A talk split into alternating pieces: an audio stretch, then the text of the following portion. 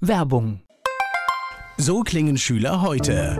Was habt ihr heute in der Schule gemacht? Keine Ahnung. Und so klingt der Speedlearner. Was habt ihr heute in der Schule gemacht? Heute haben wir sehr viel über Afrika gelernt. Soll ich bei den ägyptischen Pharaonen anfangen und bei den Zulu-Kriegen aufhören? Oder interessiert es dich in Wirklichkeit gar nicht? Speedlearning. Für bessere Noten. Wie wir vom Hoffnungslerner zum Speedlearner werden. Jetzt überall im Buchhandel. Speedlearning. Mein heutiger Gast ist männlich. Name, Lars Weber, Alter, 37, Geburtsort, in Mainz geboren, Beruf. Unternehmensberater und Trainer. Hast du Hobbys?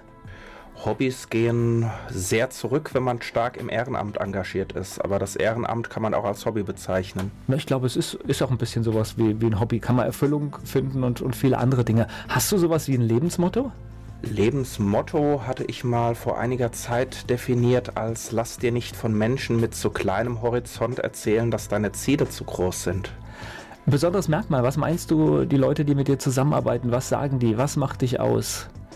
Ich weiß, was ich will und wenn ich etwas will, gehe ich mit dem Kopf durch die Wand. Aber meistens versuche ich das Team abzuholen und gemeinsam mit den Machern etwas voranzubringen. Von den Wirtschaftsjunioren Rheinhessen ist Lars Weber hier zu Gast bei Antenne Mainz.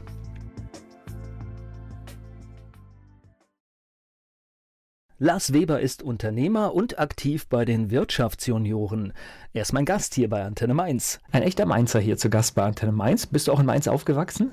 Ich bin Mainz mal untreu gewesen ein paar Jahre, aber mittlerweile seit sieben Jahren wieder fest in Mainz. Aber hört sich nach, nach Kindheit komplett in Mainz, oder? Ähm, bis zum vierten Lebensjahr Mainz, Okay. danach ein bisschen durch die Gegend gekommen und dann so seit ein paar Jahren wieder in Mainz. Wa- Was heißt denn so ein bisschen äh, durch die Gegend gekommen? Mit meinem vierten Lebensjahr bin ich in den Hochtaunus gewandert. Da waren wir dann im schönen Schmitten am Fuße des Feldbergs. Das war dann so die Kindheit auf dem Dorf. Mit Schmitten habe ich mir mal ein Haus an, als ich eine Immobilie gesucht habe. Da hätte ich auch fast landen können. Es hat mich aber abgeschreckt eines Tages, als wir uns das angeguckt haben. Es war nämlich im Winter und es war alles grün überall. Und wir sind nach Schmitten reingefahren und es lag dick der Schnee. Und nur dort. Der Schnee ist sicherlich eine Besonderheit, eine große Besonderheit während meiner Kindheit oder auch während meiner Fahranfänge mit dem Auto war immer die Frankfurter mit Sommerreifen, die versucht haben, auf dem Feldberg den Berg hochzukommen. Ja, ist schon speziell, ne? Man muss wissen, wie man im Winter fährt. Andererseits, wenn man es da lernt als Fahranfänger, dann kann man es auch für die Zukunft. Aber von den ersten vier Jahren logischerweise das sind keine großartigen Erinnerungen an Mainz, sondern dein, deine Erinnerungen fangen dann wahrscheinlich auch im Taunus an, ne? Im Hochtaunus. Also es gibt in der Tat noch so ein paar Erinnerungen an einige Szenen, die man so mit sich rumträgt, aber jetzt so diese ganz komplette Jugend in Mainz, die habe ich nicht mehr auf dem Schirm. Schmitten, was macht man denn da als junger Mensch? Äh, die Natur genießen und den Wald. Äh, besonders viel kann man dort in der Tat nicht machen. Ich hab- glaube, in der Kindheit ist das wunderbar, aber ich glaube, dann irgendwann ist es auch ätzend, oder? Also mein Glück war, dass ich gerne Sport getrieben habe. Das heißt natürlich alles, was Joggen war, Tennis spielen und ähnliches war dort immer möglich. Und was ich an dem Dorfleben gemocht habe, das war ja zu den Zeiten, wo wir jetzt noch nicht WhatsApp-Gruppen und ähnliches hatten. Man ist einfach zum Sportplatz gegangen und da waren immer Leute da und man konnte immer irgendwie mit einer größeren Gruppe sich austauschen und hat einfach Spaß gehabt. Ja, ich glaube, das ist das, was der äh, heutigen Jugend so ein bisschen abgeht, weil entweder man, man, man verabredet sich oder es ist keiner da. Ja, also das Interessante war, dort war wirklich von jung bis alt, also einmal von 8 bis 40 Jahren war da alles Mögliche gemischt. Alle haben sich verstanden. Natürlich gab es da auch mal Streitereien, aber spätestens, wenn es dann von einem Ort gegen den Nachbarort ging, da waren sich dann wieder alle einig. Ja, das ist doch schön, wenn sich dann eine Gemeinschaft bildet. Warst du ein guter Schüler? Ich würde sagen, bis zur 10. Klasse nicht. Okay, das heißt also auch, auch schwierig, ja? Schwierig. Ähm, ich habe gemacht, was ich wollte und habe mich halt einfach nur oft für die Dinge interessiert, die wichtig waren in meinen Augen. Ich war jetzt nie komplett schlecht oder hinten dran, aber jetzt so drauf Wert gelegt, einen Einserschnitt zu haben, das war so in der Zeit nicht der Fall. Ja, Freigeister haben es schwer in unserem Schulsystem, ne? Ja, es ist halt immer so die Kombination aus, macht das Fach Sinn, äh, gefällt einem der Lehrer und ich muss sagen, so, man, ich hatte auch Lehrer gehabt, die waren echt interessant, die haben die kreativsten Fächer gehabt. Also ich hatte beispielsweise mal eine Zeit lang Hebräisch gelernt, nur weil unsere Religionslehrerin damals so überzeugend war und mich so fasziniert hat mit ihrem Unterricht, dass ich mich auch darüber hinaus interessiert habe. Aber manchmal hatte man dann so diese Themen, die einen dann nicht so interessiert haben. Bei mir war das so, ich war bis zur neunten Klasse auf einem humanistischen Gymnasium, Latinum, die Option auf Altgriechisch, also so all die Sprachen, die man heutzutage nicht mehr braucht. Und das hatte ich dann ab der 10. Klasse, als ich dann mein Fachabi gemacht habe im IT-Bereich, hatte ich dann mehr so Sprachen wie die Programmiersprachen. Das war dann ein wenig zeitgemäßer. Da hast du dann dein, dein Ding gefunden, ne? Oder? Da hat es dann Spaß gemacht. Ich habe nicht mehr gelernt, aber ich habe mich mehr mit den Themen identifiziert. Und wenn mich ein Thema interessiert, kann ich mich leicht reinarbeiten und habe ich auch Spaß, da mich mit der Thematik zu beschäftigen.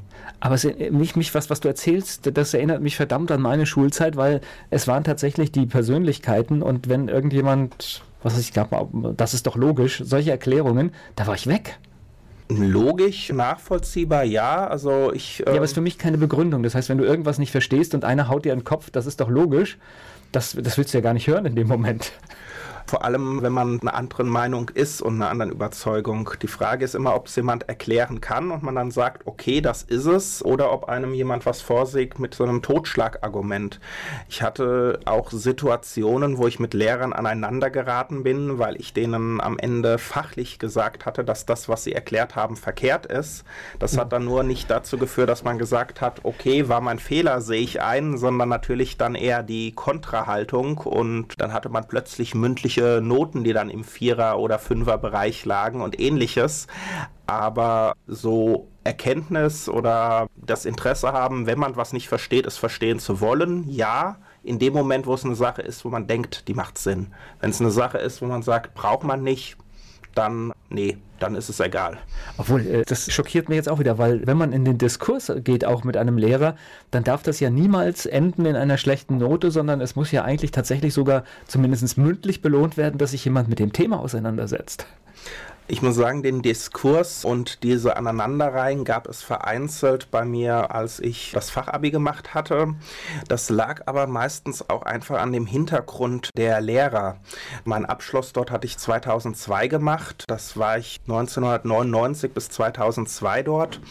Und das war einfach eine Zeit, da gab es keine Lehrer, die irgendwo programmiert haben. Und da hatte man dann Lehrer, die haben vorher Mathematik studiert und die sollten dann in ein paar Wochen Programmierung lernen. Und denen saßen dann teilweise Leute gegenüber, die haben nie in ihrem Leben programmiert und teilweise Leute, die haben das mit seit 14. Lebensjahr halt als Hobby mal ein bisschen nebenbei gemacht.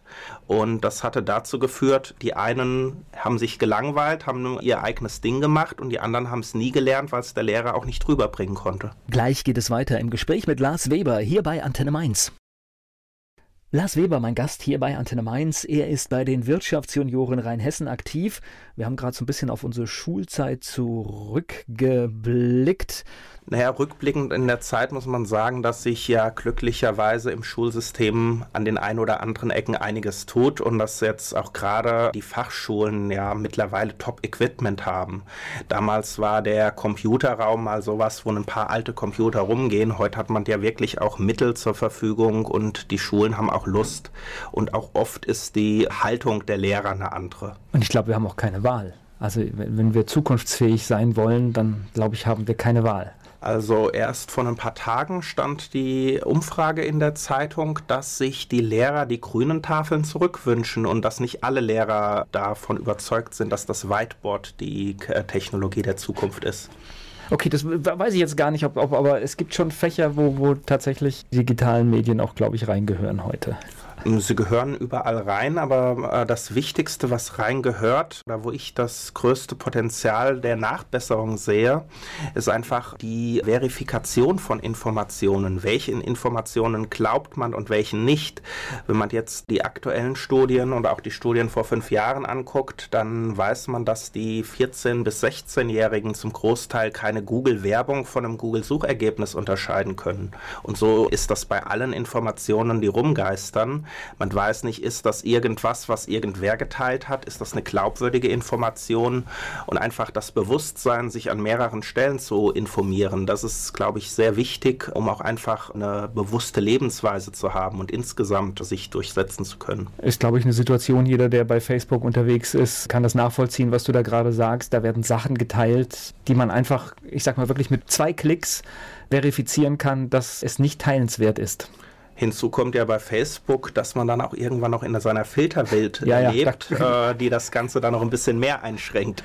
Äh, sogar ganz massiv. Das ist tatsächlich so. Also das geht jedem so. Das heißt, in dem Moment, wo ich ein paar Gefällt mir setze, dann setze ich ganz klar das, was ich angezeigt bekomme. Am Ende kriege ich dann nur noch das angezeigt, was die Leute, die die gleichen Fake News äh, liken wollen. Und dann habe ich ganz viele Freunde, die alle der gleichen Meinung sind wie ich. Jetzt äh, helft mir gerade nochmal, Sport war noch ein Thema. Das heißt, was hast du für einen Sport gemacht in deiner Jugend? Ich hatte, war im Bereich Skifahren stark geprägt. Mein Vater hatte früh mit mir angefangen mit Skilanglauf und Skialpin. Im Skilanglauf war ich dann auch im Leistungskader. Das war dann auch bei mir so ein interessanter Schnitt. Nach der neunten Klasse bin ich nach Winterberg auf den Olympiastützpunkt Hochsauerland gekommen und hatte dort ein Jahr lang dann im Kader trainiert und auch Leistungssport intensiv betrieben, also dann so drei Trainingseinheiten am Tag und fast nichts mehr drumherum. War für mich auch ein interessantes Erlebnis. Allerdings war es dann auch nicht das, was man dann so für die Zukunft auf alle Ewigkeit machen will. Ich glaube, es geht ja auch immer nur eine gewisse Zeit. Ne? Leistungssport ist irgendwann ja auch vorbei. Ne? Es geht für eine gewisse Zeit, äh, das auf der einen Seite. Ähm, auf der anderen Seite muss man sich auch überlegen, wo genau geht die Perspektive hin. Und wenn man jetzt sagt, man gehört zu den besten fünf oder zehn in Deutschland, dann ist das auf der einen Seite gut und schön, aber auf der anderen Seite muss man überlegen, man selbst trainiert, die anderen trainieren. Was mache ich in fünf Jahren? Was mache ich in zehn Jahren? Und will man wirklich nur sein Leben komplett dem Sport widmen oder will man nicht einfach versuchen, ein bisschen Sport nebenher zu treiben? Und dann ist immer die Frage, bei uns ist ja sehr viel auf Fußball fixiert, da wo das Geld ist und in vielen anderen Sportarten weiß ich gar nicht, ob man davon immer auch gut leben kann. Also in den meisten Wintersportarten können die Sportler sich eigentlich nur dann behaupten, wenn sie irgendwo beim Zoll oder bei der Bundeswehr eine Sportförderstelle kriegen. So verdienen oder durch Preisgelder kann man das eigentlich nicht finanzieren. Okay dann ist es, glaube ich, auch töricht, da aufs Ganze zu setzen. Ne? Was heißen drei Trainingseinheiten? So, mir als Nichtsportler musst du jetzt mal erklären, das hört sich furchtbar stressig an. Naja, es ist, man steht auf, man treibt Sport, danach geht man zur normalen Schule, also war ein normales Gymnasium dort angeschlossen, zu, das, heißt, auch ganz... Der Sport war schon bevor man in die Schule geht, ja? Genau. okay. Der Sport fing schon an, bevor man zur Schule ging. Und man kam aus der Schule wieder. Entweder gab es dann eine Trainingseinheit und danach essen oder umgekehrt. Wenn es danach erstmal Essen gab, war dann meistens so die kurze Phase, wo man dann mal Hausaufgaben gemacht hat und oft kam dann nochmal abends so eine Einheit Krafttraining und ähnliches, die dann noch das Ganze ergänzt hat. Das muss man lieben, oder? Man muss es lieben oder man gewöhnt sich dran, aber ich, es ist schon ein sehr interessantes Gefühl, auch Leistungssport zu treiben. Also gerade beim Skilanglauf hat man ja lange Strecken, hat man ja lange Trainingseinheiten und so eineinhalb Stunden joggen oder zwei Stunden durch die Gegend laufen, das ist dann schon auch was, wo man eine Art Meditation einsetzt, wo man wirklich viele Ideen und Gedanken bei entwickeln kann. Aber du hast gewusst abends, was du getan hast, ne? Das hat man gewusst, wobei man jetzt, wenn man im Dauertraining ist, nicht abends unbedingt immer kaputt nach ins Bett gefallen ist. In dem Sinne, heute habe ich besonders viel gemacht. Das war dann auch so ein Zyklus, der sich dann eingependelt hat. Es geht gleich weiter im Gespräch mit Lars Weber hier bei Antenne Mainz. Unternehmensberater und vieles mehr, das macht mein Gast. Lars Weber ist da, aber er ist auch für die Wirtschaftsjunioren Rheinhessen ehrenamtlich aktiv. Hier bei Antenne Mainz ist er zu Gast. Nach der Schule, also es kam Fachabitur, dann hast du noch dein Abitur nachgeholt oder, oder wie ist es gelaufen? Ich hatte ein Fachabitur gemacht, mhm. was dem Abitur gleichwertig ist in dem Sinne. Also Fachabitur nur deshalb, weil es mit der gleichzeitigen Berufsausbildung im IT-Bereich verbunden war. Und dann hatte ich erstmal gesagt, Studium und sowas und weiter braucht man eigentlich gar nicht. Also es war so eine ganze Zeit lang meine Haltung gewesen. Weil zu dem Zeitpunkt war ich auch schon selbstständig, habe schon meine Dienstleistungen erbracht und äh stopp, stopp, stopp. Wann, wo bist du selbstständig geworden? Wann bin ich selbstständig geworden? Ich hatte die Fragestellung zuletzt bei uns in der Ignichen Gründerrunde mal beantwortet und eigentlich selbstständig in dem Sinne, wo man jetzt sagt, selbstständig an ohne Chef arbeiten. Das war meine Tätigkeit, wo ich IT-Dienstleistungen erbracht habe.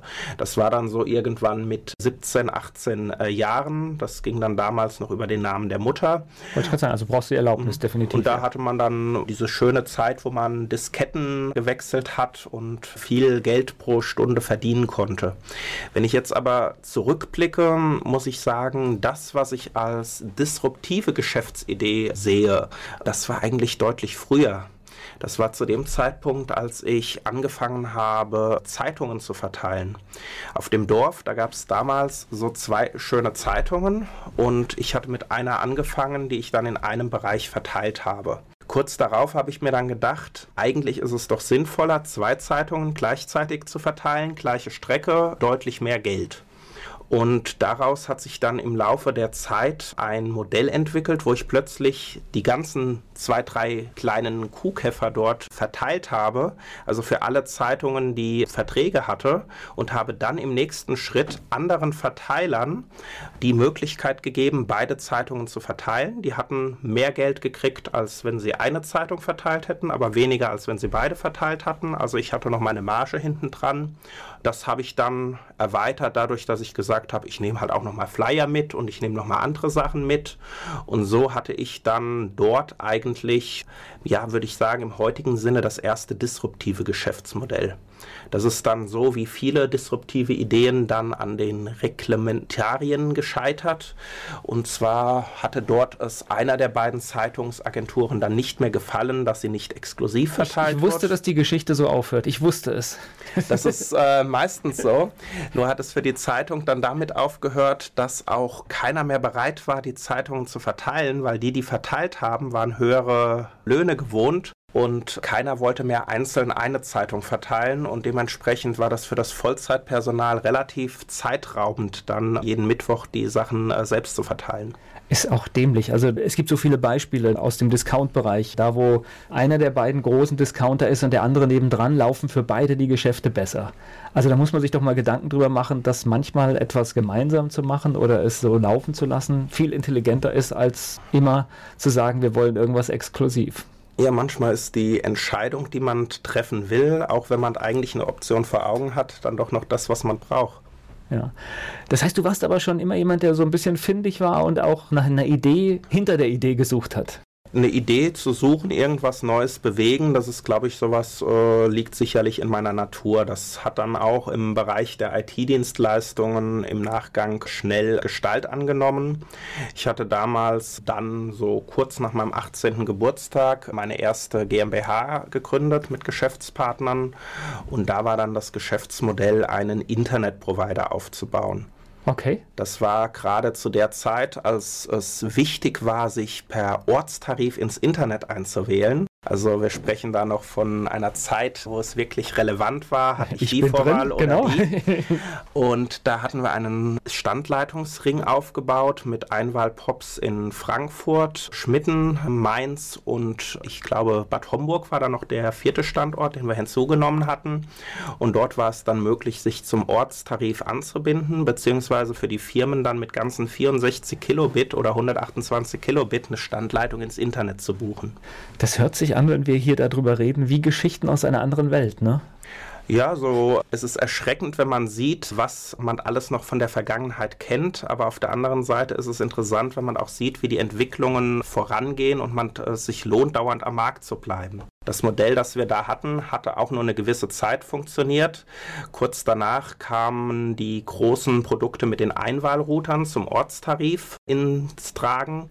Das heißt, man hat dann nur noch im Rechenzentrum zentral einen großen Einwahlrouter gehabt. Der hatte dann 30 oder aufwärts Kanäle und da haben sich dann mehrere Leute dort eingewählt und diese ganze Standleitungsinfrastruktur ist dann weggefallen. Gleich geht es weiter im Gespräch mit Lars Weber. Lars Weber ist mein Gast hier bei Antenne Mainz. Er ist Unternehmer, er war auch schon unternehmerisch aktiv, als es mit dem Internetbereich und den Standleitungen losging. Und da gab es ja dann immer schnell Veränderungen, auf die er auch immer wieder reagieren musstet. Wir haben mit den ersten reagiert, also wir hatten dieses Produkt recht zeitnah angeboten. Wir mussten dann auch wieder im Standleitungsprodukt nachleben. Da war dann QSC damals der neue große Joint Venture, der dann mit seiner DSL-Technologie die Welt verändern wollte. Wir waren der erste QSC-Partner in Deutschland und der erste, der dieses SDSL-Produkt angeboten hat. Da gab es dann die Möglichkeit, Leitungen bis zu 2 Mbit zu installieren. Problem einfach war da das Kostengefüge. Also da hat man von teilweise 2000 Euro Kosten im Monat geredet. Also und ich, das ist natürlich nicht mehr zeitgemäß. Also ich, ich, ich habe ja mit solchen Sachen auch zu tun gehabt, auch schon viele Jahre. Und ich kann mich also auch noch daran erinnern, dass äh, was wir für 2 Mbit, 5 Mbit oder 10 Mbit Leitungen bezahlt haben, was heute keiner mehr ausgeben würde. Also da, da hat sich zum Glück einiges geändert, ja. Ja, heute habe ich die 2 Mbit schon übers Handy und das meistens dann günstiger. Ja, ja, das ist schon, schon verrückt. Wie, wie lange hast du das gemacht? Ich hatte das Ganze dann noch ein bisschen weiterentwickelt in den Richtung Rechenzentrum. Der Trend war ja dann zuerst gewesen, dass man den Server zu Hause stehen hat und ihn anbindet mit einer Standleitung oder ähnlichem. Und dann ging relativ schnell der Trend in den Anforderungen, wir stellen unseren Server außer Haus. Das war so die Phase, wo die Leute angefangen haben, ihre Daten oder ihre Webserver damals dem Internet anzuvertrauen und nicht mehr zu Hause streicheln wollten. Und so hatten wir dann angefangen mit eins, zwei Serverschränken damals in Frankfurt. Und daraus ist dann ein Rechenzentrum entstanden, die heutige Newcolo GmbH. Wir hatten auch damals neben dem DE6 als erste so einen weiteren Peering-Punkt als Alternative aufgebaut. Aber Rechenzentrum war dann leider so ein Geschäft, da ist man 24 Stunden immer beschäftigt, man ist immer verfügbar. Und das hat dann bei mir irgendwann zu dem Punkt geführt, dass ich gesagt habe, ich bin aus diesem Unternehmen ausgestiegen und habe dann ein paar stressfreiere Projekte gesucht. Ich, ich glaube, es war auch ein guter Schritt, weil wenn du die Entwicklung anschaust, wer da heute auf diesem Markt agiert und wer Rechenzentren betreibt und mit wem du konkurrieren musst, ist eigentlich fast chancenlos, ne? Es ist ein schwieriger Markt geworden, allerdings der Servicegedanke und die Individualität spielt eine Rolle. Also ich muss sagen, ich kann immer mit... Sicherheit auch, ne? Sicherheit ist ähm, also ein mein, Aspekt. Also, ähm, also ich meine, einen Server in, in, in Deutschland zu haben, ist schon, sage ich mal, der sicher ist, ist schon mal eine gute Sache, ne? Es kommt bei so einem Rechenzentrum, da lernt man ja erst so, was es dauernd für neue Herausforderungen gibt. Das fängt damit an, ich brauche zwei Stromeinspeisungen in ein Gebäude. Ich baue Dieselaggregate auf. Ich baue danach hinten dran meine Batterien auf, um das Ganze abfangen zu können. Das ist dann im Optimalfall so redundant, dass wenn eins von beiden ausfällt, dass dann auch das andere übernimmt. Dann haben wir die Anforderungen an Lüftung, Kühlung, Feuerlöchanlagen die ganzen Einführungen von den Glasfaserleitungen, wie macht man diese ganze Zuführung redundant? Und das ist dann das, was bei so einem Rechenzentrum, wir hatten damals, ich glaube, 5000 Quadratmeter Rechenzentrumsfläche dann äh, wow. in der Ausbaustufe natürlich schon aufwendig macht. Und da hat man dann auch ein Geschäftsmodell, da ist dann alle zwei Tage eine neue Investition. Und meistens sind Sachen, da hätte man sich nicht immer erträumt, dass sowas überhaupt aufkommen könnte. Ja, schon verrückt, ne? Aber klar, die Kunden verlassen sich auf einen und das heißt, man muss auch im Prinzip deswegen ja diesen Einsatz bringen. Man muss immer da sein. Das Geschäft lebt von den Ansprechpartnern. Gerade damals hat es von den Ansprechpartnern noch mehr gelebt. Aber ich muss sagen, wo ich auch immer noch froh und stolz drüber bin, ist, die Unternehmen, die ich damals mit aufgebaut habe, die gibt es heute alle noch. Die bestehen alle noch am Markt. Mein damaliger Geschäftspartner betreibt die noch, ist zwar immer noch fast im Rechenzentrum wohnhaft und steckt sehr viel Zeit privat zurück. Aber das Geschäftsmodell Service in solchen Bereichen zu bieten und sich um manche Kunden besser zu kümmern, ist nach wie vor noch marktfähig. Also wenn die Lebenszeit in Ordnung ist, dann kann man auch so ein Geschäftsmodell betreiben. Aber es geht ja um die Lebenszeit und die Lebensqualität, die man trotzdem hat. Ja, ja es ist eine Entscheidung, die man für sich treffen will. Wie viel Zeiteinsatz will man letztendlich bringen für sein Geschäftsmodell? Das ist bei einem Teil der Leute, die sagen, ich gründe, ich fahre morgen in Urlaub, weil wenn ich jetzt gründe, habe ich ganz viel Zeit. Und denen gegenüber stehen dann die Leute, die die Annahme haben, ich gründe und habe die nächsten 20 Jahre überhaupt nicht mehr Zeit für irgendwas. Ich glaube, es ist eine Einstellungssache. Es ist viel mehr eine Einstellungssache als tatsächlich ein Zeitproblem. Nee, also wenn man ein Unternehmen aufbaut, ist es doch immer ein Hobby, das dazugehört. Da gehen Freizeit und Unternehmen ineinander über und wenn man nicht Bock hat auf das, was man tut, dann ist es auch nicht das Modell, das man verfolgen sollte. Ich spreche gleich weiter mit Lars Weber hier bei Antenne Mainz. Ich bin Volker Pietsch. Bei den Wirtschaftsjunioren aktiv, aber auch Unternehmer, war zum Beispiel lange Zeit an einem Rechenzentrum beteiligt, hat irgendwann damit aufgehört und darüber spreche ich mit Lars Weber hier bei Antenne Mainz.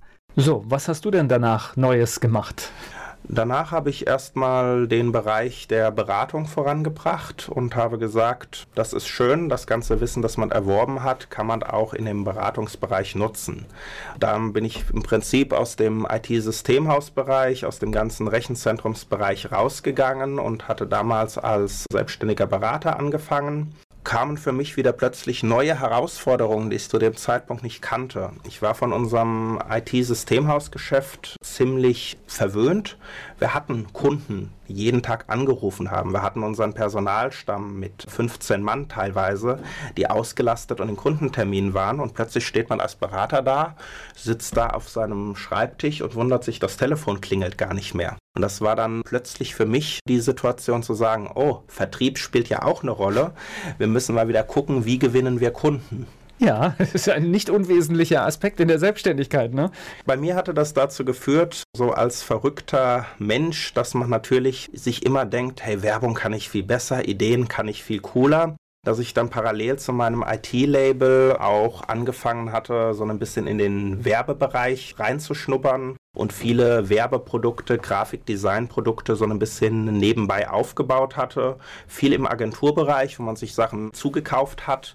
Aber damals waren dann innovative Sachen, PowerPoint-Präsentationen mit Ton oder auch die Websites mit Ton oder sowas, wo man heute schon wieder Abstand nimmt, weil man sagt, oh je, jetzt wissen die schon wieder, ich bin auf der Webseite gewesen im Büro.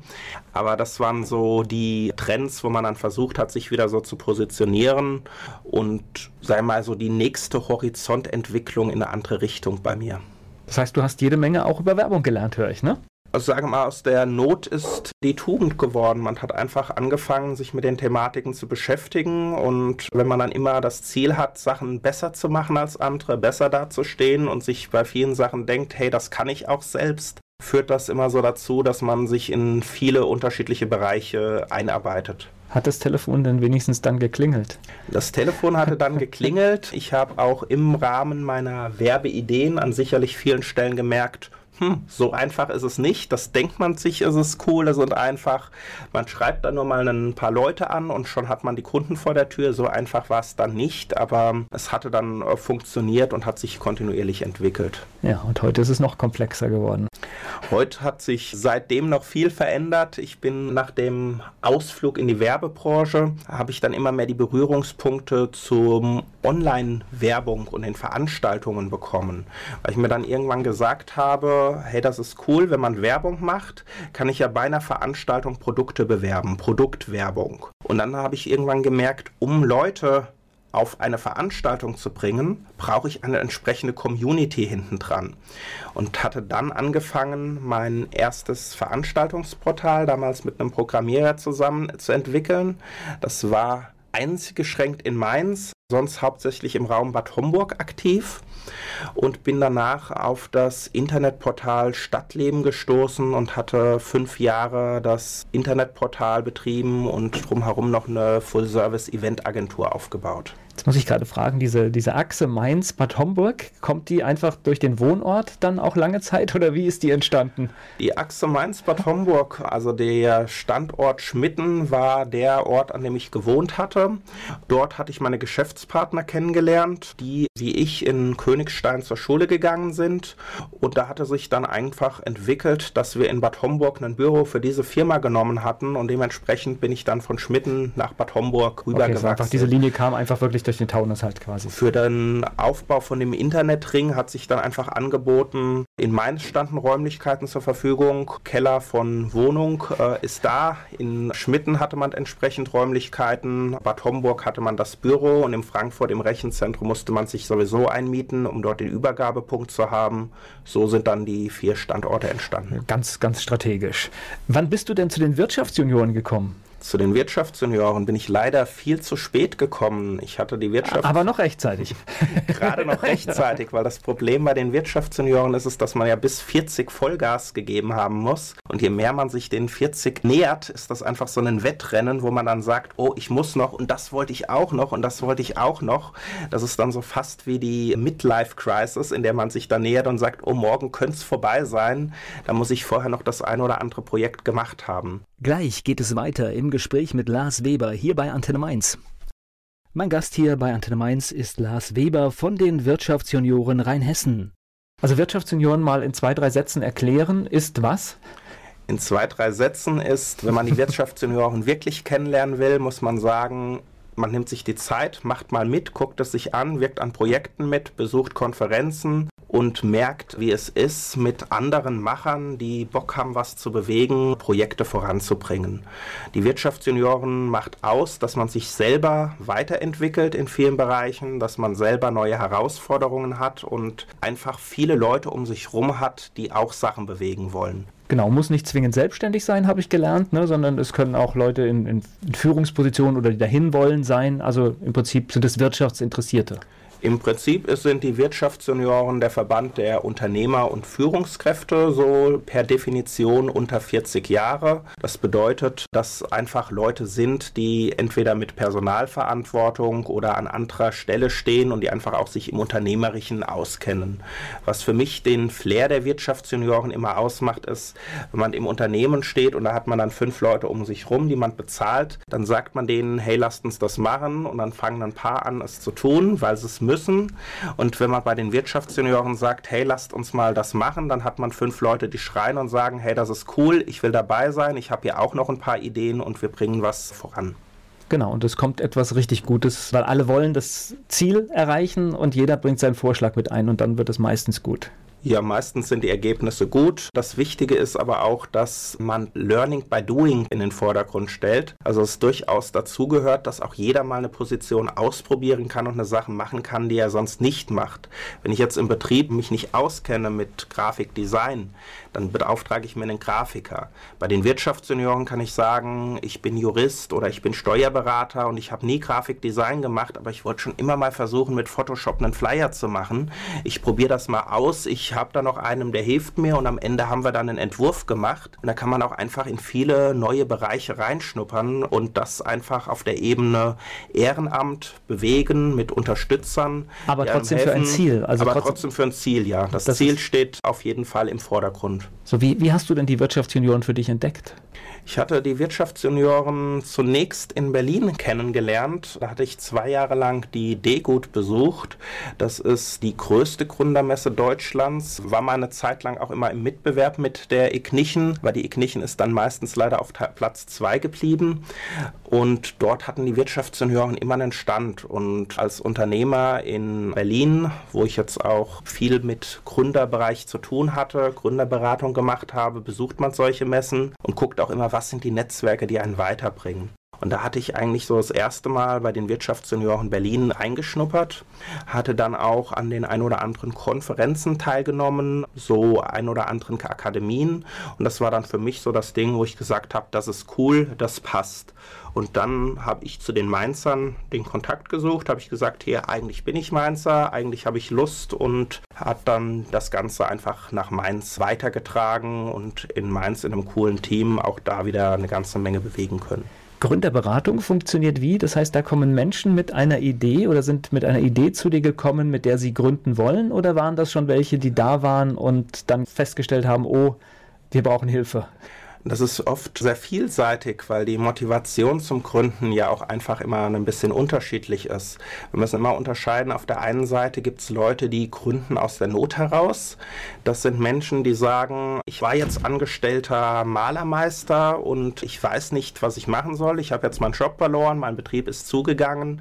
Ich möchte gerne in die Selbstständigkeit gehen. Da sieht dann so ein Beratungsprozess in der Form aus, dass man überlegt, wie kriegt man einen Businessplan zusammen, was braucht man eventuell an Finanzierung und wie schafft man das, dass dieser Malermeister seine Kernkompetenzen einsetzen kann und wirtschaftlichen Unternehmen aufbauen kann. Es gibt auch andere Szenarien, wo einer sagt, hey, ich habe eine total coole Idee und ich möchte daraus ein Unternehmen entwickeln. Und da stellt sich dann echt die Frage, wie gut ist die Idee wirklich? Da geht es dann in der Beratung vor allem darum, auch diese Geschäftsidee mal auf den Prüfstand zu stellen. Es ist keine Seltenheit, dass man gerade, wenn man zum Beispiel auch mit IT-Leuten, die gründen wollen, zu tun hatte, dass die sagen, wenn wir das zehnmal machen, dann legen wir pro Exemplar einen Euro drauf. Und dann sagt man, das funktioniert doch nicht. Und dann ist die Antwort, naja, wir müssen es einfach nur öfter machen. Und dann haben wir das 10.000 Mal machen, dann legen wir halt 10.000 Euro drauf. Das hat aber die Wirtschaftlichkeitsüberlegung trotzdem ausgeblendet gehabt.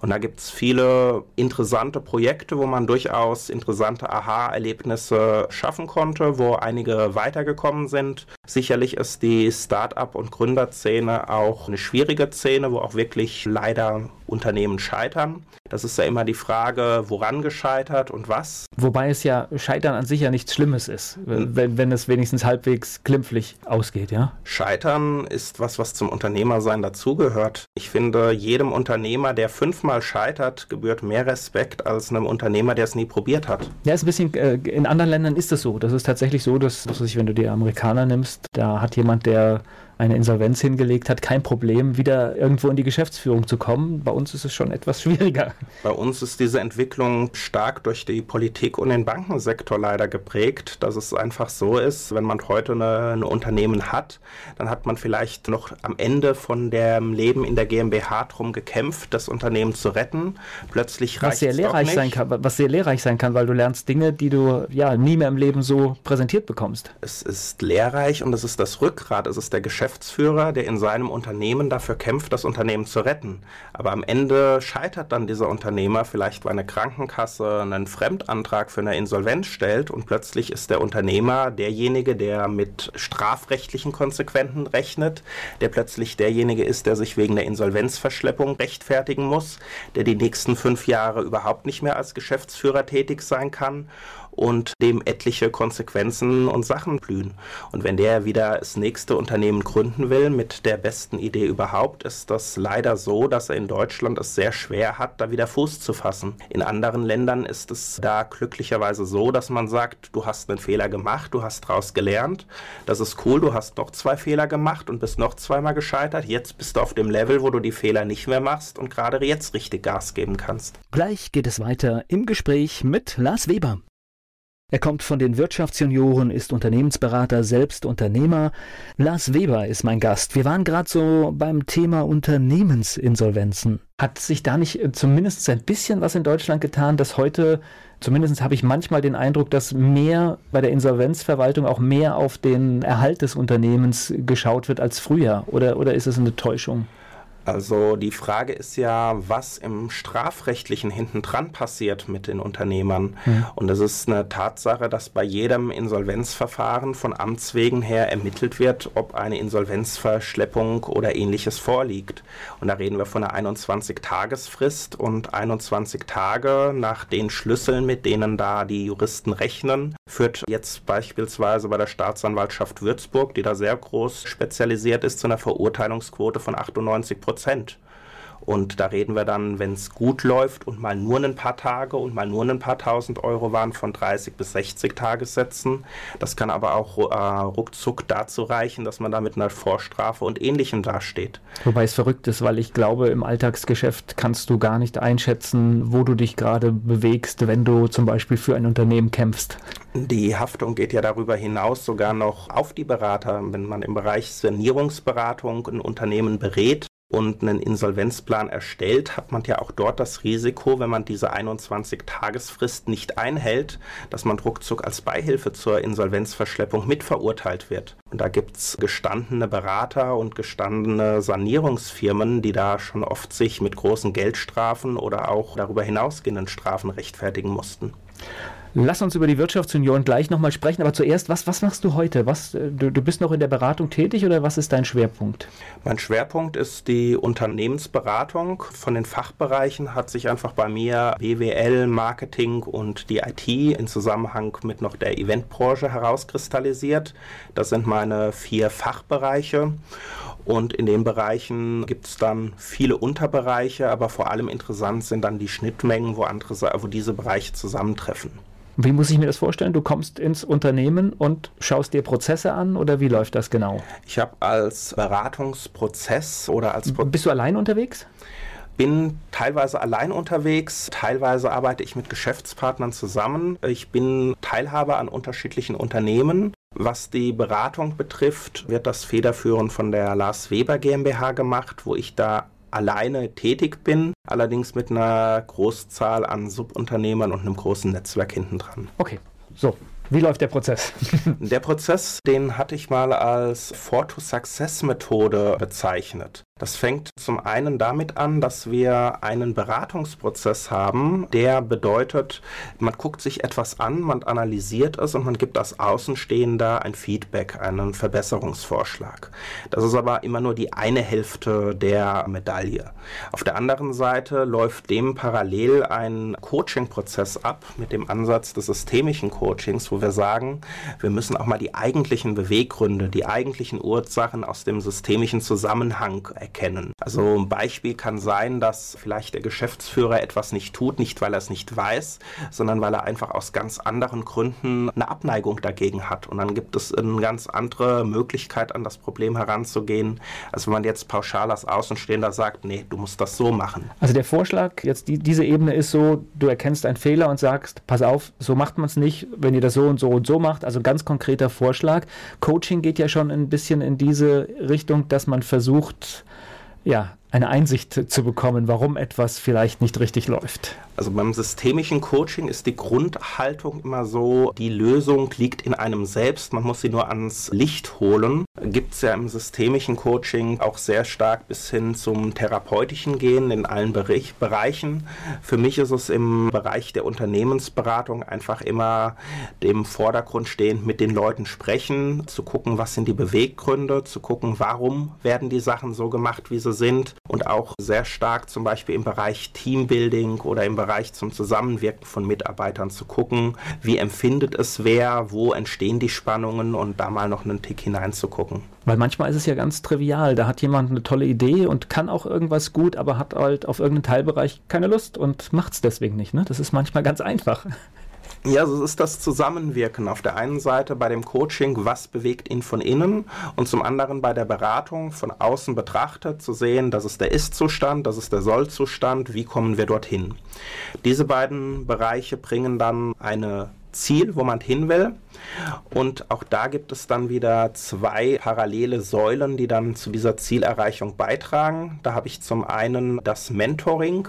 Das bedeutet, dass man diesen Prozess begleitet, dass man guckt, wie wird der Prozess umgesetzt. Einerseits kann das äh, sein, dass man Dienstleister beauftragt, guckt, dass diese Ziele erreicht werden dass sich Abteilungen verändern, dass man das Projekt voransetzt, Teile auch selbst mit umsetzt, sich selbst mit einbringt. Auf der anderen Seite gibt es dann den Trainings-Wissenszuwachsprozess, wo es jetzt gezielt darum geht, Defizite, die man jetzt bei der Beratung oder beim Coaching entdeckt, auch wieder auszubessern, indem man jetzt da mit Schulungsmaßnahmen arbeitet, indem man entsprechende Wissensdokumentation macht und indem man auch einfach diese Säule des internen Know-hows macht. Also es zielt beides darauf, dass das Unternehmen aus eigener Kraft verbessert wird und das Ziel kommt, also nicht dieser klassische Prozess, da laufen mal 30 Berater rein, gucken sich das Unternehmen an, verändern alles und rennen wieder weg, sondern ein Prozess, dass das Unternehmen aus eigener Kraft sich weiterentwickelt hat und an, wenn es dort angekommen ist, kann dann dieser Prozess wieder von vorne starten. Das ist ja alleine schon der Schritt, dass du überhaupt Dinge kontrollierst, denn das gibt es bei vielen, die beraten gar nicht, sondern die gucken sich den Prozess an, machen die Verbesserungsvorschläge und wie du sagst, und sind weg. Und das war's. Oft sind Beratungsprojekte sehr terminiert. Die sagen einfach, das ist unser Ziel. Und das fängt dann schon damit an, dass das Ziel als irgendeine Wert oder irgendetwas definiert wird, was vielleicht gar nicht das Ziel ist, das das Unternehmen auch wirklich hatte, sondern eigentlich nur das Projektziel, das das Beratungsunternehmen gesehen hat. Volker Pietsch im Gespräch mit Lars Weber hier bei Antenne Mainz. Er ist bei den Wirtschaftsjunioren aktiv und er ist Unternehmensberater. Lars Weber ist mein Gast hier bei Antenne Mainz. Und ich glaube, Unternehmensberatung ist heute auch etwas schwieriger geworden, weil mit dem ganzen Thema Digitalisierung manche Prozesse enden ja auch gar nicht mehr. Wir haben ja Prozesse, wenn sich ein ganzer Industriebereich verändert, dann ist es ja keine Sache, wo wir sagen, wir sind fertig heute ein Beratungsprozess oder ein Unterstützungsprozess muss grundsätzlich nicht endlich sein, sondern einfach ein dauerhafter Prozess sein. Ein Unternehmen muss sich aber dabei aus eigener Kraft entwickeln können. Das Wichtige ist einfach, dass das Unternehmen dahingehend betreut wird, dass Defizite, das Wissen, dass Prozesse so optimiert werden, dass das Unternehmen aus eigener Kraft immer den nächsten Schritt erreicht. Es hilft nichts, wenn irgendjemand nebendran steht, etwas betreut und dann ist der morgen weg und dann bricht wieder alles zusammen oder wenn irgendwo mal eine Teillösung vorgesetzt wird und dann das Ganze wieder wegbricht. Da löst du aber nicht unbedingt immer Heiterkeit bei deinen Kunden, bei deinen möglichen Kunden aus, wenn du gleich sagst, hier so schnell werdet ihr uns eigentlich auch gar nicht mehr los, ne? Gut, die Heiterkeit löse ich dadurch aus, indem ich dem Kunden sage, ich bleibe dir erhalten, auch wenn du darüber hinausgehend Probleme hast. Aber so ein Prozess ist ja durchaus auch terminiert und überschaubar, weil Ziele festgelegt werden und der Weg auch erreicht wird. Der Prozess braucht nicht ins Unendliche gehen und nicht immer wieder von vorne losgehen, sondern das erkannte Problem oder der nächste Verbesserungsschritt ist ja der, der dann auf das erste erreichte Ziel folgt. Wir haben also einen Prozess, der dazu geführt hat, dass das Unternehmen jetzt einen Schritt besser ist, das aus eigener Kraft geschafft hat, aus eigener Kraft hier steht. Und im zweiten Schritt wird dann geguckt, gibt es noch andere Bedarf, gibt es noch andere Stellen, wo der Schuh drückt und wie erreicht man jetzt den nächsten Schritt. Ist es ein schönes Gefühl, wenn man sieht, man hat vielleicht ein Unternehmen, das äh, in der Krise war, auf eine völlig neue Spur gebracht? Ist das ein gutes Gefühl? Es ist immer was Gutes, wenn man sieht, dass man sein Wissen eingebracht hat oder dass man einen unterstützen konnte. Es ist immer schön, wenn sich etwas weiterentwickelt. Weil ich sage mal, das ist ja der Unternehmergeist, den man immer noch in sich trägt, dass man sagt, man will Dinge bewegen, man will Sachen verändern und man will auch einfach nachhaltig Sachen schaffen, die funktionieren. So wie zum Beispiel die Ignition. Die Ignition, die ist sicherlich auch ein Projekt, das ja. Erstmal ist es die Gründermesse, aber ihr habt in, in 2018 eine neue Location getestet. Sah aber alles ganz gut aus, oder? Also die Ignition im Jahr 2018 hatte einen sehr großen Wandel, also eigentlich auch einen sehr starken disruptiven Prozess durchlaufen, kann man so sagen. Zum einen hatten wir ja ursprünglich die Fragestellung, was machen wir dieses Jahr mit der Ignition? Es standen unterschiedlichste Varianten zur Diskussion. Es wurde darüber gesprochen, welche Location nehmen wir jetzt? Machen wir das Ding überhaupt noch? Lassen wir es sein? Äh, ist Messe zukunftskräftig? ist das Format noch gefragt.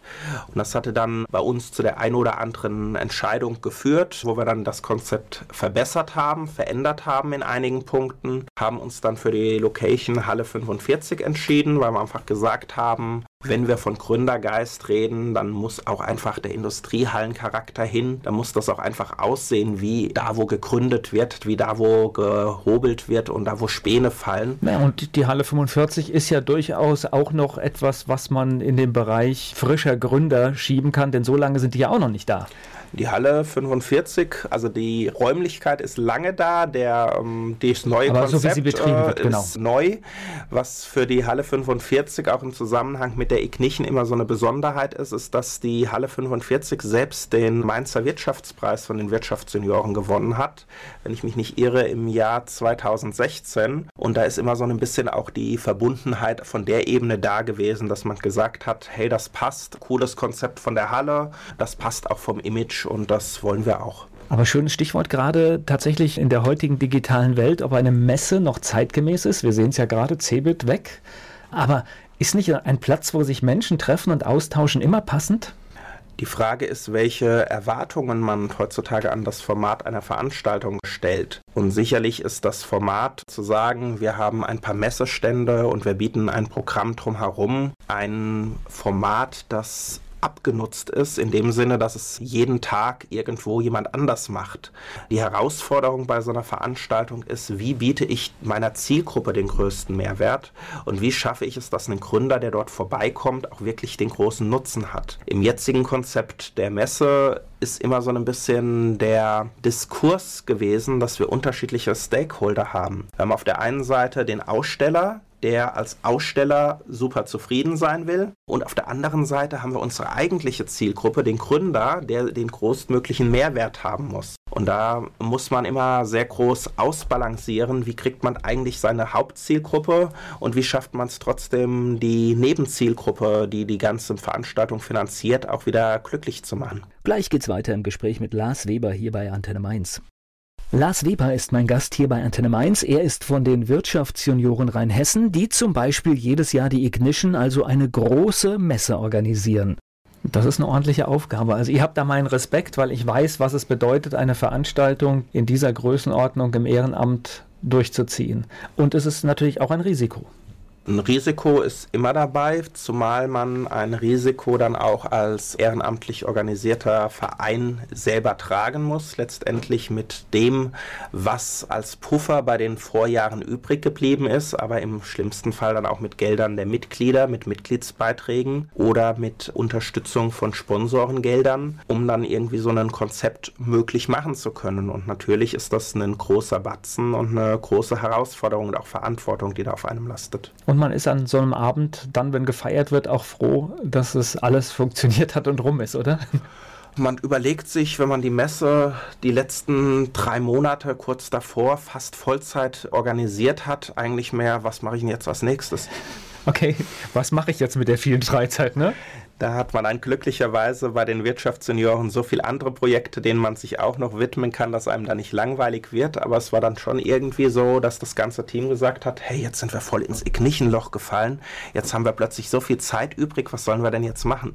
Ausblick auf 2019, findet die Ignition wieder statt oder ist es noch immer wieder ein neuer Diskussionsprozess? Die Ignition wird in irgendeiner Form stattfinden dieses Jahr. Wir sind noch am Planen und am Besprechen des Formates. Eine wichtige Erkenntnis, die wir einfach auch dieses Jahr oder beziehungsweise im letzten Jahr wieder gewonnen haben, ist, wenn man so ein großes Format stemmen will in einer Stadt wie Mainz, dann müssen alle Akteure hundertprozentig an einem Strang ziehen. Und da ist wichtig, dass wir ein gemeinsames Format schaffen, in dem alle Kammern hinten dran stehen, in dem die Stadt hinten dran steht, in dem das Wirtschaftsministerium hinten dran steht und die weiteren wichtigen Akteure wie Banken, Unternehmensberatungen etc. Und das Wichtige ist, dass dann auch alle sich mit einbringen und dass vielleicht auch die ein oder anderen Alternativformate, die das Ganze kannibalisieren, auch ein bisschen zurückstrecken. Und dann kann man gemeinsam ein Format entwickeln, das auch funktioniert und wo auch alle hinten dran stehen. Weil was wir auch ein wenig haben in der Mainzer Gründerlandschaft ist, es gibt viel, jeder macht an jeder Ecke sein eigenes Süppchen. Eine Gründerwoche, ein Dings, also es gibt ganz viele Veranstaltungen, wo du auch manchmal denkst, oh, jetzt gerade überschlagen wir uns ein bisschen. Ja, wenn man dann, sage ich mal, mit Partner, mit Sponsoren im Boot hat und die eine Woche vorher eine eigene Veranstaltung für Gründer machen, dann ist das natürlich schwierig, weil irgendwo hat man auch eine bestimmte Menge an Gründer und da ist dann auch irgendwann Schluss. Naja, und das wäre klüger, wenn der Partner dann sagt, wir nutzen doch die Ignition als Fläche und schauen, dass wir vielleicht unsere Veranstaltung auch dort integrieren. Das muss das Ziel sein, zumindest wenn es irgendeinen Messecharakter geben soll, bei dem auch Aussteller beteiligt sind. Insgesamt haben wir jetzt aufbauend auf dem Label Ignition unterschiedliche Formate entwickelt, die auch zeitgemäßer sind. Wir haben uns überlegt, was ist denn das Beste, was es bei der Ignition gab und daraus ist dann das Format Gründerrunde entstanden, das wir im November 2018 auch das erste Mal durchgeführt haben. Da haben wir einfach gesagt, wir fangen an mit einem Workshop zu einem coolen Thema. Danach gibt es einen Gründer, der live pitcht. Der kriegt professionelles Feedback von jemandem von den Wirtschaftssenioren, der mit dabei war. Da konnten wir den Klaus Wächter bei unserer letzten Gründerrunde gewinnen als Vorsitzenden des Business Angels e.V. Und der Klaus Wächter ging danach auch gleich in den persönlichen Dialog mit uns nach dem Schema der Kamingespräche. Also es wurde so in, auf persönlicher Ebene erzählt, wie wird man eigentlich Business Angel? Was ist eigentlich die Geschichte von einem Klaus Wächter? Warum steht er heute hier? Warum macht er das? Und dann hatte man so ein schönes, rundes Format, was einfach auf persönlicher Ebene einen höheren Qualitätslevel geboten hat. Und das sind, glaube ich, auch die Geschichten, die einen viel weiterbringen, wenn irgendjemand, der mit einer langen Erfahrung Dinge erzählt, die er erlebt hat und wie er sie gemeistert hat. Also habe ich so gesehen, das sind eigentlich die Dinge, wo man am meisten lernen kann. Das Schöne ist ja, dass man dann auch die individuellen Fragen stellen kann. Und wenn man gemeinsam mit einem Experten, mit dem Herrn Wächter, einen Pitch von einem Investor, in, äh, von einem Unternehmer hinterfragt, dann hat, kommen da auch ganz andere Themen auf, die man vielleicht sonst gar nicht berücksichtigt hätte. Aber auch gerade wenn man Gründer selbst ist, kommt dann die Frage, wow, daran hatte ich noch gar nicht gedacht. Das sollte ich vielleicht nochmal in mein Konzept mit einfließen lassen. Ja, und das ist besser, als wenn man es in der Praxis merkt. Ja, auf jeden Fall sind die Erfahrungen der anderen vorteilhaft, weil letztendlich hilft das dann vielleicht zweimal weniger selbst zu scheitern und vom Scheitern der anderen zu profitieren oder einfach Fehler zu vermeiden, die andere schon gemacht haben. Gleich geht's weiter im Gespräch mit Lars Weber. Lars Weber von den Wirtschaftsjunioren Rheinhessen, mein Gast hier bei Antenne Mainz. Jetzt hast du so selbstverständlich Kamingespräch in den Raum geworfen. Das ist auch ein Format, ne? Das kommt öfter vor. Das sehe ich manchmal im Kalender bei euch, ne? Das gibt es öfter, oder? Kamingespräch ist bei uns das nette Aufeinandertreffen mit Leuten aus Politik und Wirtschaft. Unser letztes Kamingespräch hatten wir im letzten Quartal 2018 mit dem Herrn Sitte gehabt. Das ist einfach in netter Atmosphäre, treffen sich die Leute und reden mal über die Themen, die dann diskutiert werden, wenn die Presse nicht dabei ist. Es ist ein sehr schöner Austausch. Aus heutiger Perspektive hätten wohl, glaube ich, bei diesem Termin viele dabei sitzen wollen. ja.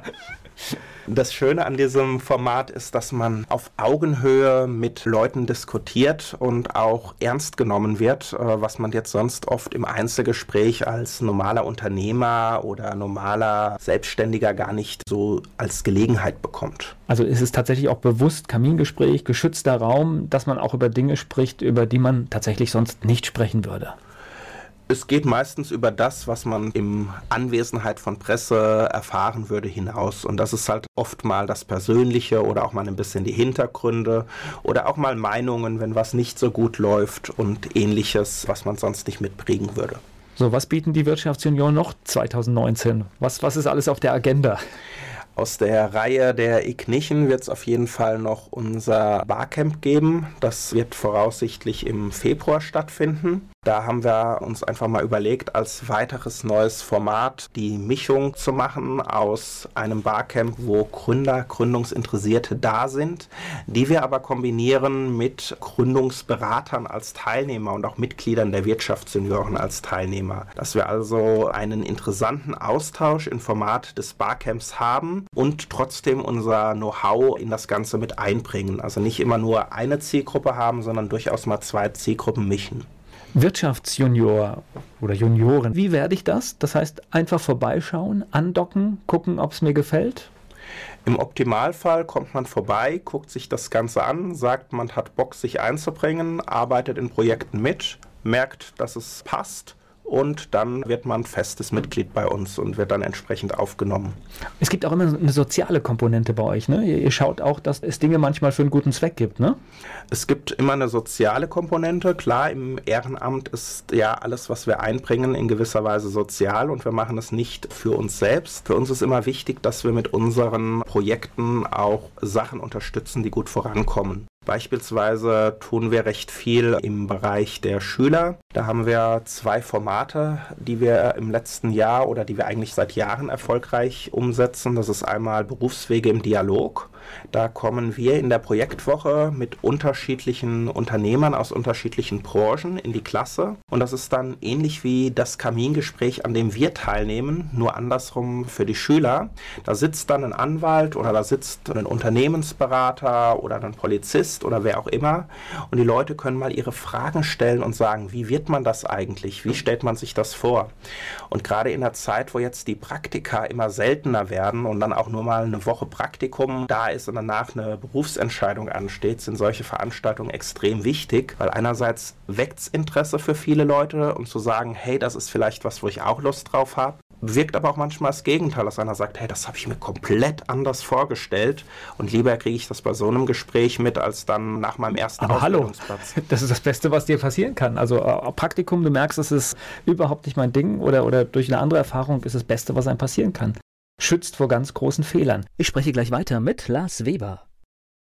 Lars Weber von den Wirtschaftsjunioren Rheinhessen hier bei Antenne Mainz. Ich habe elf Fragen, ist so ein bisschen nicht ganz mhm. ernst gemeint. Geht es um Mainz? Dein Lieblingsplatz in Mainz? Schillerplatz. Mainz ist für dich?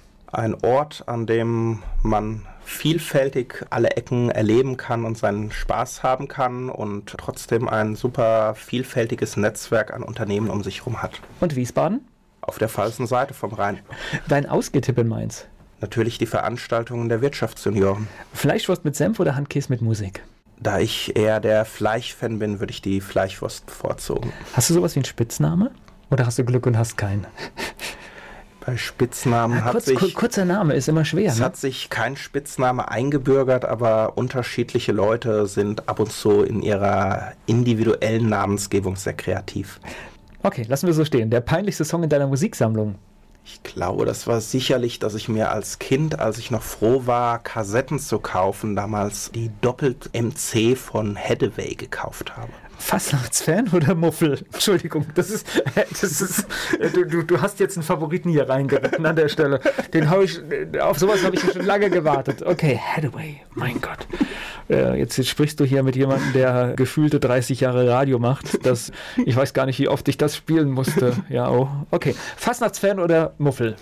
In Mainz ganz klar Fastnachtsfan. Was muss ein echter Mainzer mal gemacht haben? Mindestens einmal den Rosenmontagszug erlebt haben. Mainz 05 ist für dich. Ein Verein, der noch nicht so stark abgehoben ist und dem Kommerz verfallen kann, dass man sich auch als Sportler, für den Sport im Vordergrund steht, mit diesem Verein identifizieren kann. Das hast du schön gesagt. Welche berühmte Persönlichkeit möchtest du mal treffen? Bei den Wirtschaftssenioren trifft man jeden Tag viele schöne Persönlichkeiten, aber ich glaube, die meisten relevanten Persönlichkeiten aus der Forschung, die ich gern mal getroffen hätte, die sind äh, leider schon verstorben. Da wären so Leute wie Harrison Ford oder Stephen Hawking, glaube ich, Favoriten gewesen. Es geht gleich weiter im Gespräch mit Lars Weber. Lars Weber war mein Gast hier bei Antenne Mainz. Er ist aktiv bei den Wirtschaftsjunioren Rheinhessen. Ich habe von dir das Wort disruptiv ein paar Mal gehört. Ist das so ein bisschen das, wo du auch zu Hause bist? Geschäftsideen genau auf ihren Inhalt zu überprüfen. Ist das überhaupt noch zukunftsfähig oder wird es vielleicht zerstört durch eine neue Idee? Die disruptive Innovation ist ja letztendlich die Innovation, die Sachen verändert. Gerade wenn ich mir Geschäftsmodelle angucke, unterscheide ich immer ganz stark, ist das ein Unternehmen, wo jemand sagt, ich habe gesehen, da ist eine Imbissbude, ich habe mir jetzt einen Businessplan für eine Imbissbude geholt und ich mache jetzt auch eine. Das ist das Standard-Business-Modell, das schon ein paar Mal funktioniert, wo ich mich orientieren kann, was zu einer Selbstständigkeit führt, dass ich selbst und ständig tätig bin am Ende. Mhm.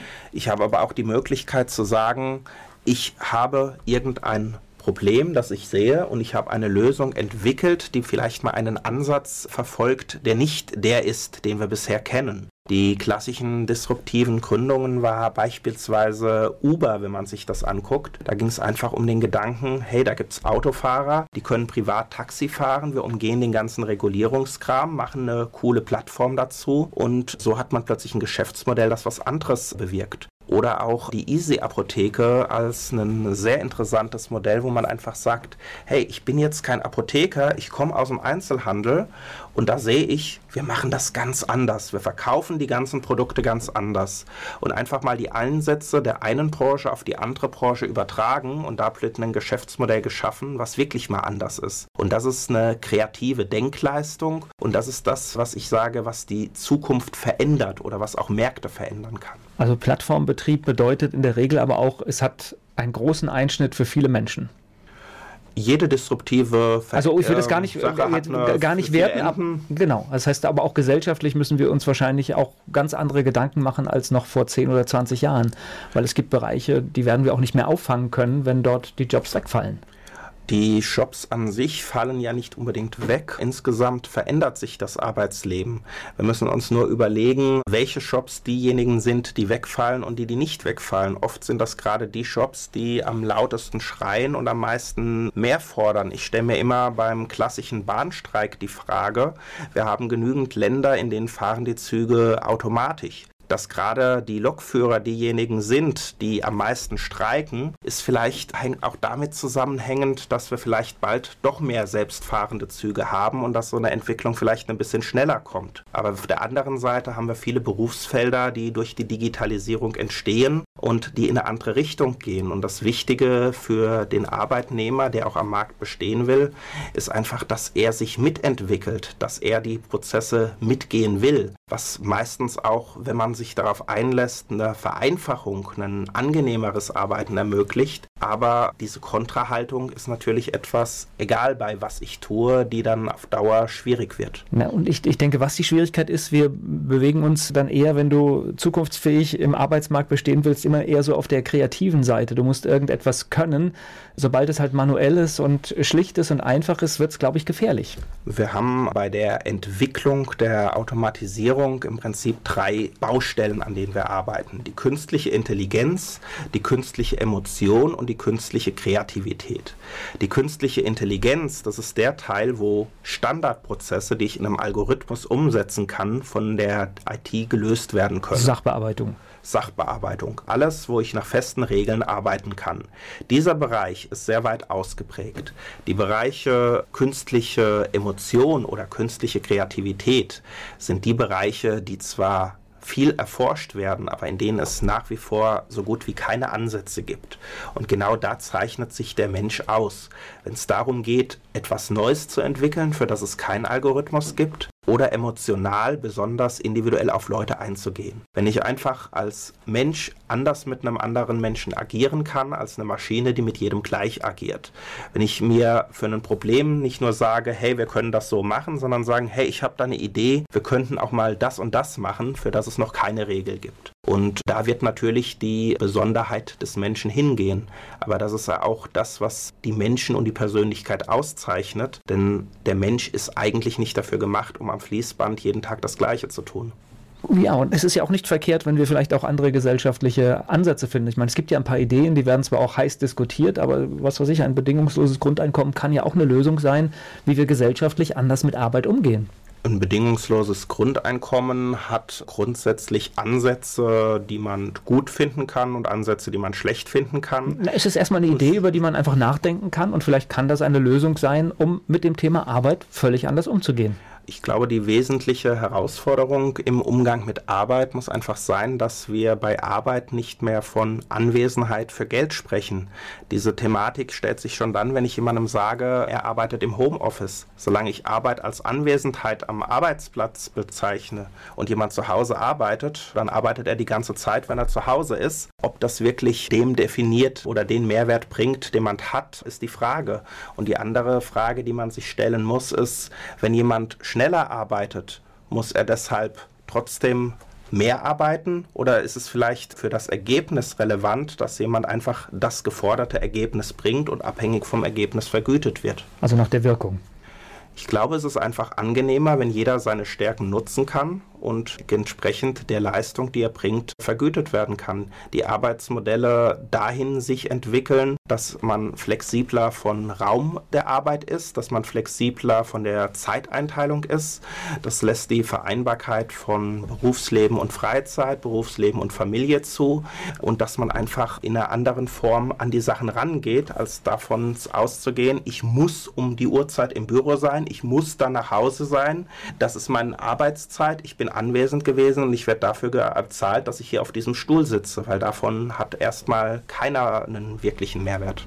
Oh, wir sind jetzt an einer Stelle, wo mir leider die Zeit wegläuft und wir eigentlich noch locker ein paar Stunden dranhängen könnten an dieses Thema. Ich glaube, wir müssen es mal verabreden und, und das fortsetzen. Aber das heißt, du wärst zum Beispiel unternehmensberatungstechnisch auch für die äh, Unternehmen der ideale Ansprechpartner, die in einer solchen Situation sind, dass sie sich verändern müssen, weil sonst ihr Geschäftsmodell ja, von anderen vielleicht zerstört wird. Gut, als Berater ist man immer dann gefragt, wenn sich ein Unternehmen verändern will. Es gibt ja auch sicherlich Leute, die wollen sich nicht verändern oder die wollen nur so tun, als ob sie sich verändern. Das funktioniert, glaube ich, gar nicht mehr heute, ne?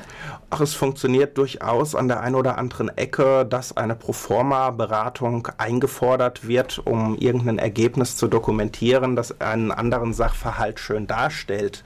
Aber letztendlich das, was, wo Leute mit mir zusammenarbeiten können, das ist sicherlich dann, wenn es darum geht, mal ein bisschen irgendwas anders zu machen, auch mal zu versuchen, nicht immer nur den Weg der Norm zu gehen, sondern vielleicht auch mal kreativere Ideen zu entwickeln, mal andere Methoden zu benutzen und einfach mal sich ein bisschen auch vom Wettbewerb oder vom Markt abgrenzen zu wollen. Wie finde ich dich bei Facebook im Internet? Lars Weber? Im Prinzip findet man mich im Internet auf der Homepage larsweber.net oder eine E-Mail an weber.larsweber.net. Oder man geht zu Veranstaltungen der Wirtschaftsunion, da kann man dich auch kennenlernen. Da wird man mich auch dieses Jahr sehr umfangreich wieder antreffen. Dann wünsche ich viele gute Veranstaltungen und bedanke mich für die Zeit. Danke.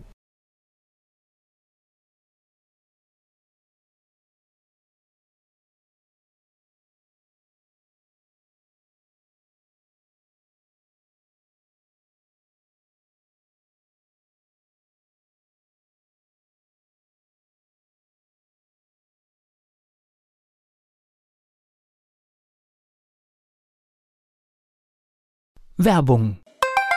So klingen Schüler heute.